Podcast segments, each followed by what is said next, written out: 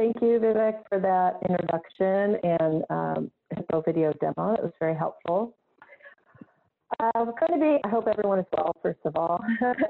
uh, we're going to be talking today about one of my favorite topics.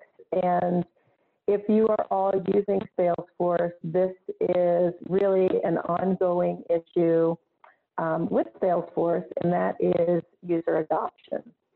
what we're going to go over today is things that I have uh, basically had happened to me over the past five years in my sales career, uh, Salesforce career, and then uh, my experience as an end user, um, how that has contributed to um, making adoption my kind of flag um, for my Salesforce career. So today we're going to talk about how you can make Salesforce easy for your team to use, how you can uh, utilize uh, your internal champions that will help you with adoption, uh, using third-party apps or going to the app exchange uh, for help when you can't do it in-house, the importance of ongoing training and how it relates to adoption, and um, then we'll have some questions and answers at the end. So feel free to chat any questions that you might have. There's a Q&A section, I think. Um, if you have something while I'm talking, we'll answer those at the end. um, so a little background on me. I was in sales for many years. That's, that was my career prior to um, entering Salesforce. And as a account executive, I used a lot of different CRMs. And most of them were all the same um, until I started using Salesforce. And I noticed um, that it just kind of worked for me. And I was able to really have a better grasp on my particular book of accounts. Uh, and it showed in my commission checks at the end of the month. And when I first started using Salesforce, I became kind of the poster child at my company because I was blowing away the metrics. Um, and everyone wanted to know my secret, and what I was doing. And I was simply the one salesperson that was using Salesforce and not my notebook. This was, you know, in the time of when we all had a binder to go through our book of business. So I became an internal champion, and we'll talk about the importance of that later. But um, it was that experience that I had um, once I started my career in Salesforce and made that total switch from end user to behind the scenes, where I really focused on imparting how important it is to build from the end user's perspective. Um, a lot of projects that I've worked on, uh, oftentimes the very first line item to get cut from an SOW is training. Management doesn't see the point of it. They see Salesforce as a reporting tool only, and um, you know, just put it in. We don't need to train people. We'll figure it out. And inevitably, they're calling me six months later saying, "Oh, we spent all this money on Salesforce and nobody's using it. What's the point? Nobody knows how to use it. And I remind them, hey, you didn't let me come train them. You basically bought a Ferrari and let me walk out of the door with the keys. So I like to kind of tell that story to everyone that I meet that wants to cut out training. Say, that's fine. You'll either get trained now or you'll call me six months from now when nobody's using it.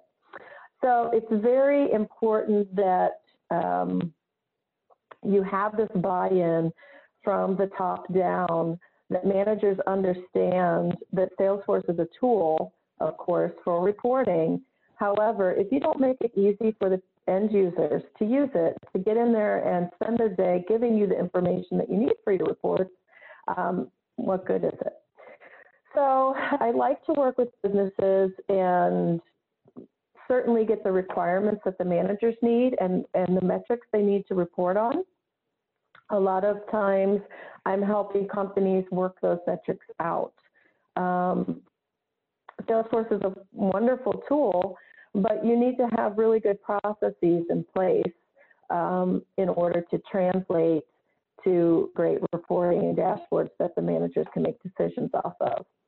Um, so what I like to do is I like to sit with um, the actual person that's entering the data, the salesperson, whoever it might be, and learn how their current instance of Salesforce isn't working for them, where they're getting stuck, how they want it to change, and what I can make easier for them. Oftentimes in a project, this is overlooked. Um, you have to build with the end user in mind because they're the ones that are going to be using it. So if you make it easy for them, your data will come. Uh, again, lining the business processes with Salesforce functionality is something else that I see uh, kind of lacking a lot uh, in Salesforce implementations when I come in after they've already been using Salesforce for a period of time. The business doesn't really have their process down. So it's hard for an implementer to translate that into Salesforce when they don't know, the business doesn't know themselves what they want um, automated and what process they have in place and so forth.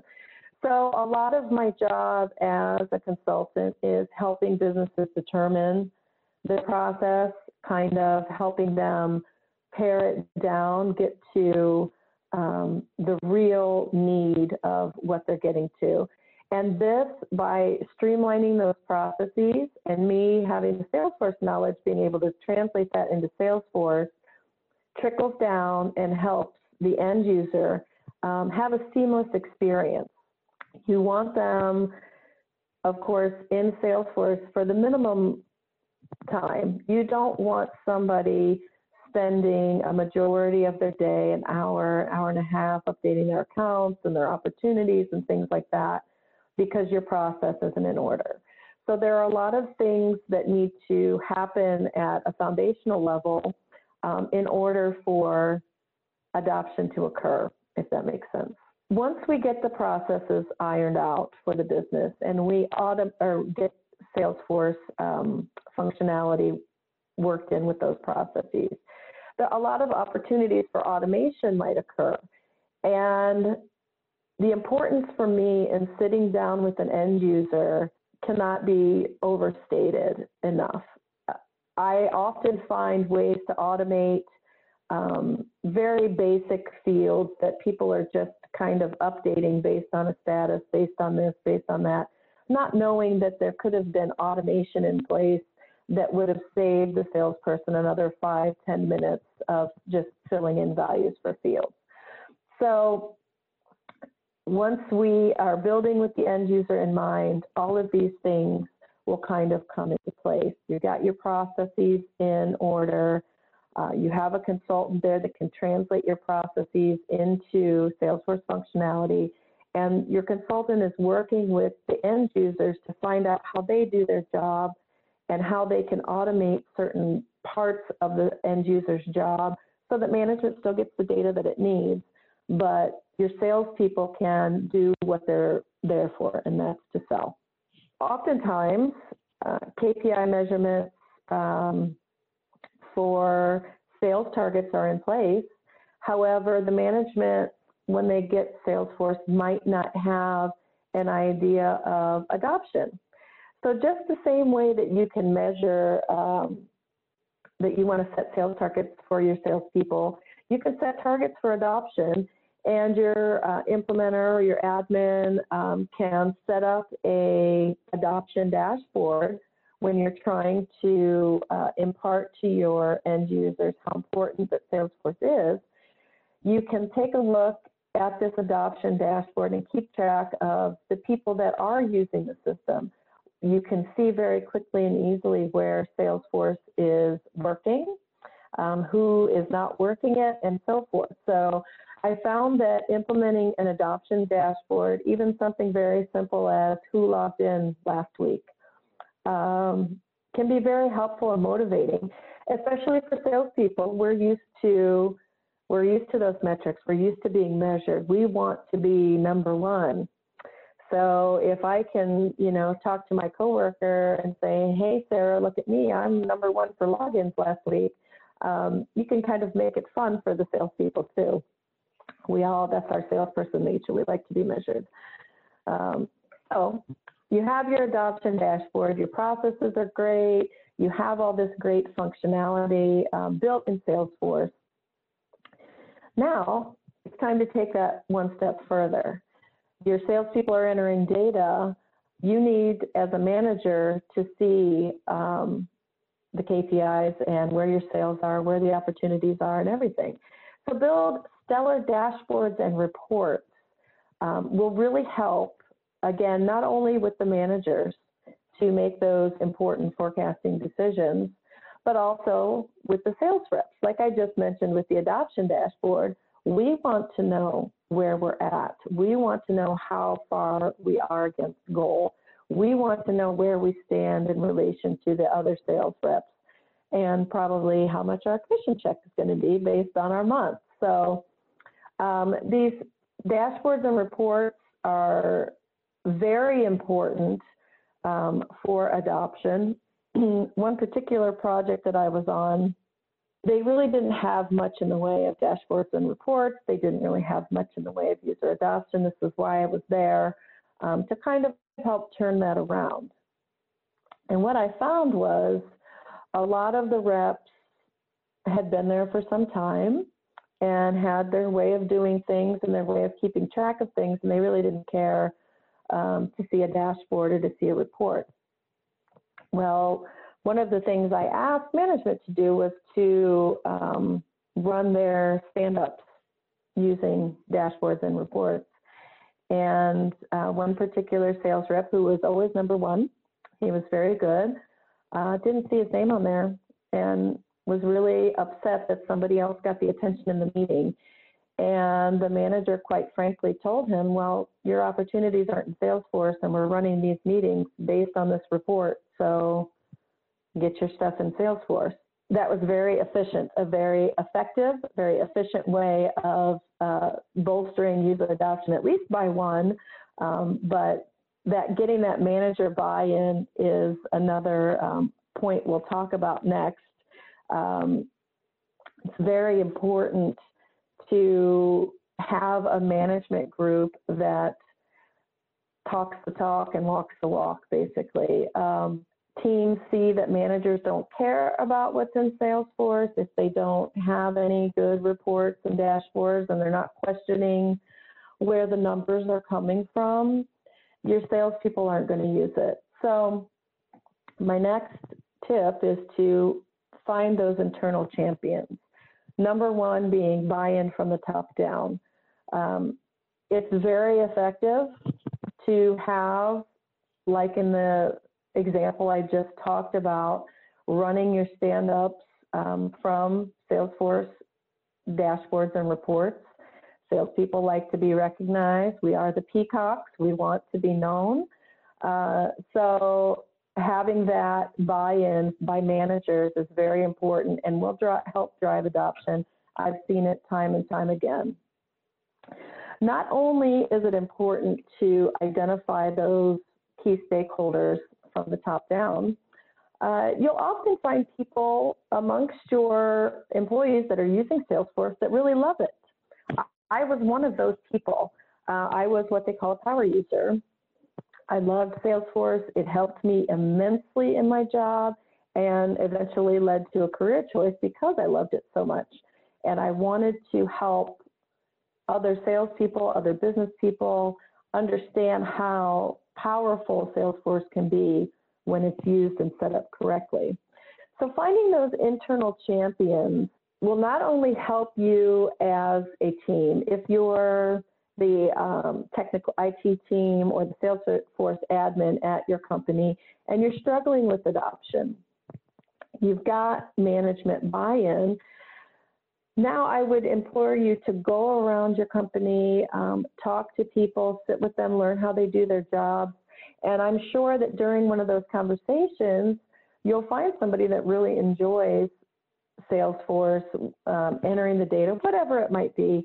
They might really get um, a lot of joy out of their job and their Salesforce part of their job. Not only that, but they're good at it and they're consistent and they see the tool for the power that it is. Um, so those are the people that you want to identify. Um, what I would recommend is that you make a power user for each group in your company. Um, and this will help not only kind of increase adoption, but it'll relieve your IT team from having to constantly train. Um, you're giving them, you're teaching them to fish, uh, as the saying goes. So you're training these power users to kind of be extensions of your IT team with regards to Salesforce and how to use it. So making sure that you have that strong admin and dev team um, is my final point for finding these internal champions. Um, you want someone, you want people on your team that are kind of excited about Salesforce and what it can do for the company, but you also want to be able to have them empowered. Um, they shouldn't be just order takers. They should care for the Salesforce org, have the ability to care for the Salesforce org and roadmap it so that your business can grow and for management to trust that team to put the right changes in place. Um, they will be running the system. They will be driving the adoption with the management buy-in. So that's a very important part of um, increasing your user adoption. Next, I want to talk about um, using third-party apps and App Exchange products. There are a lot of things, a lot of great things that you can build in Salesforce. For the typical admin team that I see, they're overwhelmed with requests, dev requests, um, a lot of complex um, requirements often come through. And what I like to let companies know, let my clients know, is that oftentimes when you're faced with something in Salesforce that you want it to do that it doesn't do out of the box, there's an app for that. So be smart about your time um, when it comes to making changes and dedicating dev resources to build something that you might already have, there might already be a solution for could be free, could be paid, um, whether via a third-party app or app exchange product. Hippo Videos is one of those um, products for, you saw the demo at the top of the call. Um, so there are a lot of answers for your Salesforce problems so that you can save your precious dev resources for um, really making your internal org the best it can be um, but my advice there is just don't reinvent the wheel. Um, dev resources, admin resources are really kind of pushed to the limits um, in most enterprises that I work with. And something that they're spending months and months and months of development time or hiring outside consulting firms on, there's an, already an app on the App Exchange that can um, handle that requirement. So I would advise you all to really kind of go onto the App Exchange and research what's available for your particular edition of Salesforce and make sure that you're not burning dollars and burning time, um, kind of reinventing the wheel. Finally, um, ongoing training is really the key to adoption success. You can't implement Salesforce and have a trainer come in and do a two hour guide, a two hour tour, and expect adoption to be 100%. It doesn't work like that. Salesforce is constantly changing. Your Salesforce development team is constantly making updates. Um, while they're making the updates, they might not have the time and resource to go through and um, update the company on everything that's happening. So ongoing training and building that into your mindset is really, um, really important for adoption. There are many ways that you can accomplish this. Number one, out of the box, is in-app guidance for Salesforce. So in-app guidance, if you don't know, um, can be configured by your Salesforce development team, giving your end user kind of pointers as to what, what they're doing on the screen. There are also several third-party apps that do the same kind of thing um, a little bit more robustly than the out-of-the-box solution. So again, uh, if you want to kind of spend some time researching what's already uh, available for you on the App Exchange, it, it saves a lot of time. Training videos. Everyone learns differently. Um, I love to train people because I was there, I was the end user, and I was frustrated with the way things were. Um, so I get it. And I know people, the last thing a salesperson wants to do is spend a lot of time entering what they feel is unnecessary data. How do I get from here to there? I just want to close this opportunity. Why isn't it letting me? Um, so this is where I found training videos are really helpful um, for companies to build a repository of training videos that can run people through the process. And so you're not putting in a request for some one-on-one training um, so that you're not fielding these same requests over and over and over. How do I do this? How do I do this? When you onboard a new employee, you have this repository of training videos that you can give them that they can refer to and kind of make them more self-sufficient.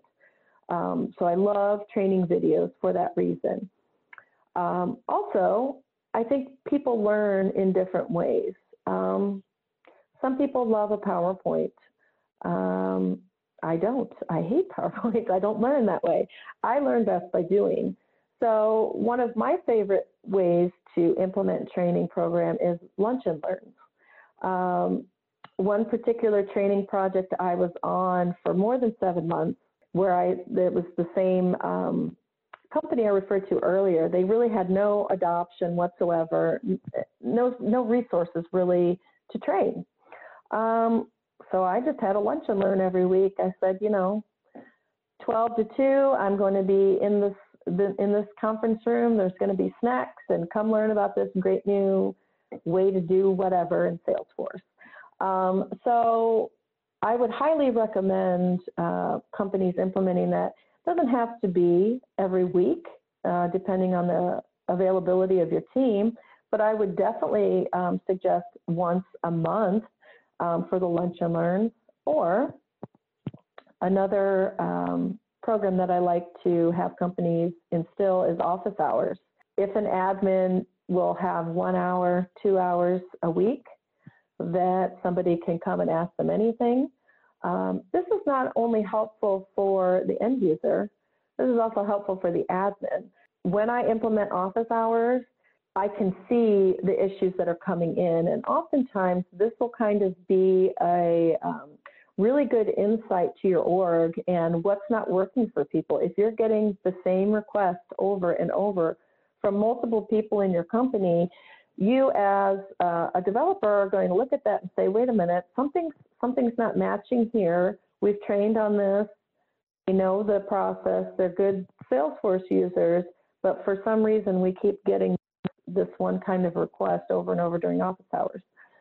So it's helpful for you uh, and your team to uh, implement these these things: the in-app guidance, the training videos, the lunch and learns, the office hours.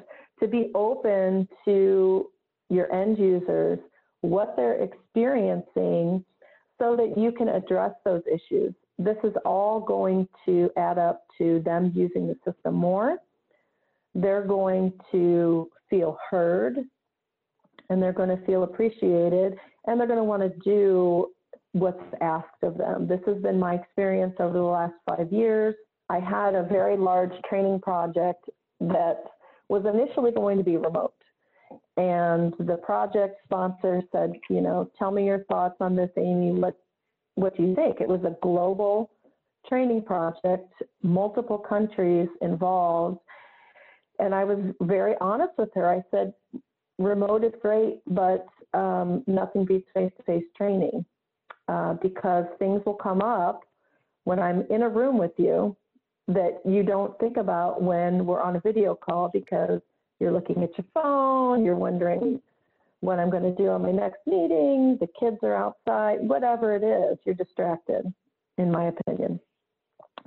She felt the same way, and we did a world tour, and I can't tell you how invaluable that was and how the conversations that came up. So being open and listening to your end users is probably the number one um, takeaway that you can have today for Salesforce user, user adoption. Uh, find out where their sticking points are, why aren't they using it, what's going on, um, and you can build your adoption program from that, utilizing um, the tips that I've given you, um, building the functionality into Salesforce, automating as much as possible, listening to your end users, being available to them, but making them also accountable. Uh, and you should see a good increase in adoption. And that's all I have today for my presentation. Uh, I guess we'll open it to questions. I do have a list of questions that I want to read and see if we can get these answered. I'm going to take a quick drink. Uh, one of the first questions I have wants to know, it's Prasanna, wants to know any guidelines in change management communication with end users. For example, there is a change in process, how a lead is processed, maybe adding a stage or a status, or there's a change in how an activity is reported. So change management is very important. You can't, um, as a Salesforce team, you can't just go in and change people's jobs and not tell them, right? So most companies have a release schedule. They have a good communication around that. Um, oftentimes, when a release happens, uh, a communication or a lunch and learn takes place. That's what I would recommend um, that the interested or the affected parties uh, join the lunch and learn that's a great way to um, communicate change management. Also having documentation. Uh, I can't stress enough the importance of having your org documented, having change requests documented, and having uh, a repository for that. Not only will it help um, your internal team, if any changes come by, if, if personnel changes, the next um, Salesforce member that comes on board will be up to speed and be able to refer to the documentation and understand what processes are already in place and things like that. The next um, question is also from Prasanna, how to roll out new features and enhancements. Um, I think this depends, again, on your particular change management strategy. For example, we'll take Lightning. Transitioning people from Classic to Lightning is heavy in a lot of the projects that I work on now. And what we recommend is a pilot group and then a, a phased rollout, um, typically based on the, the, the, size of the org and number of users and things like that. Um, that's how I would like to recommend rolling out new features and enhancements. Uh, if, again, if it's just one particular group that these enhancements apply to, you very easily handle that in lunch and learn. Lunch and learns are fantastic. You get the face to face, people are eating, they're happy, and they're getting something that's going to make their job easier, hopefully. Um, how to communicate limitations of certain out of the box Salesforce features. This, this is a tough one because having Salesforce technical knowledge, understanding how to configure something in Salesforce or write the code or that it's a Visualforce page and not a community and things like that. Um, the end users don't care about all that. So you have to understand who you're talking to. Oftentimes I've found that when a user is asking for something, it, it helps to not be very technical. Uh, because if I say, well, that's just a limitation of out of the box Salesforce, oftentimes that's that's okay with them. Um, or conversely, uh, if they push on that, then I would get an estimate from my developer as to how much that would cost. And um, that's pretty clear for, for most people. Um, so I try not to get into the weeds like, oh, the OWD is private, and this is why, and that, and that. I, I try not to, to get into that level at all of explanation with an end user. Um, I just try to tell them that, you know, Salesforce, while it is a great tool, it does have some limitations. Uh, but I would be happy to talk with a developer to find out the cost and level of effort to implement this request. Um, typically, that's, that's a good answer for most people. Um, the next question is from Jenny Lynn Garner, and she says, what strategies and tactics have you found to be successful for user adoption during periods of change saturation? Um, this is a good question, Jenny, and thank you for asking it. Um, change saturation happens, in my experience, when an organization doesn't have a good change management strategy and release schedule. So they're just constantly new updates, new updates, new updates. And just like you as a user of your Android or iPhone, you get sick of the constant updates, or Windows users are always having updates, your end users feel that fatigue as well. Um, so my strategy for that would be to help the company implement a change management process, a release schedule, so that you avoid this kind of saturation for your end users. And then, which ultimately results in them saying, well, you know, I'm not going to use Salesforce because it's just going to change next week, so why should I bother? You don't want to have that attitude if you're trying to increase your adoption. So help your end users by implementing a good process before rolling out all these changes. What strategies and tactics are successful for breaking through the noise of many concurrent programs? see, we have a Q&A section here. How do you go about getting more timely CRM entry? How do you get users to capture a sales activity right after a meeting rather than at the end of the day or end of the week? This is a good question. Thank you for asking that, Willie. I see this a lot, and as a salesperson, I can tell you um, it depends. it depends on your salespeople.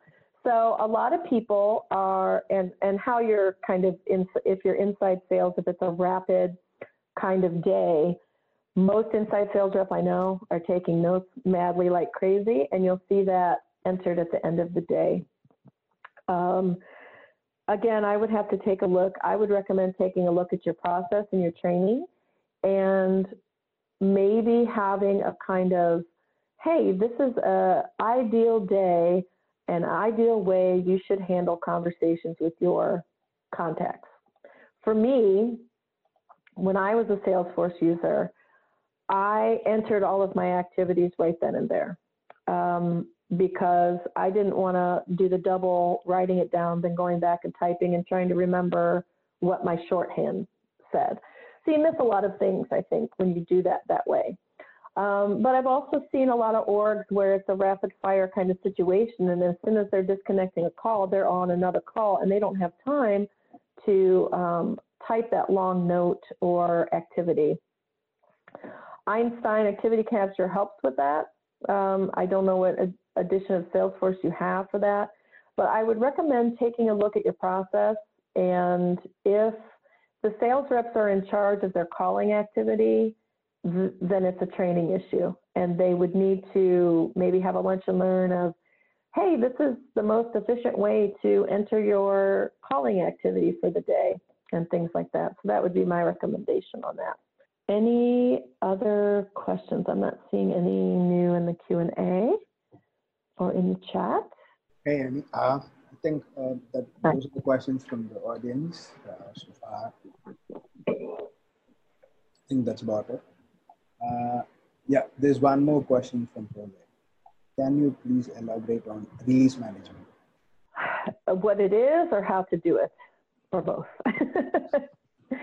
you basically want to have a process for when you're releasing features um, in production, whether it be um, most companies uh, are an agile uh, mode and they have sprints. And so they do the sprints based on their release calendar they've set with the development team.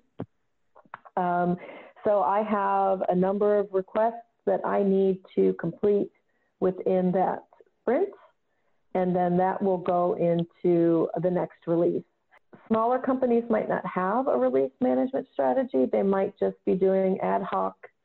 As a request comes in, they're working on it, they're releasing it, release, release. And um, it can work that way uh, for a smaller organization, I think. But once you get any size of, of user base, you're going to want to have a strategy for releasing things to maintain um, your developers' uh, sanity uh, and time and your end users um, because you don't want to constantly be releasing new features like the other question um, that was answered earlier about saturation. Uh, they'll get fatigued if you're releasing new features every other day or every week. Um, you definitely want to have a strategy for releasing new features and changes and um, have a strong team that follows that and doesn't just do ad hoc changes and releases.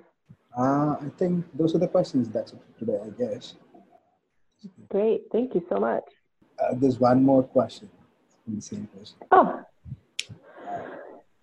What's about forcing end users for adoption if it really requires? I don't know of any situation where forcing someone to do something. Um, I'm a mom and I have two kids, and I know that if I try to force them to do things, I get the exact opposite intended uh, response. So uh, I don't know if you want to have the attitude that you're forcing user adoption. I think you want to have a conversation with the end users and understand why why they're not using Salesforce.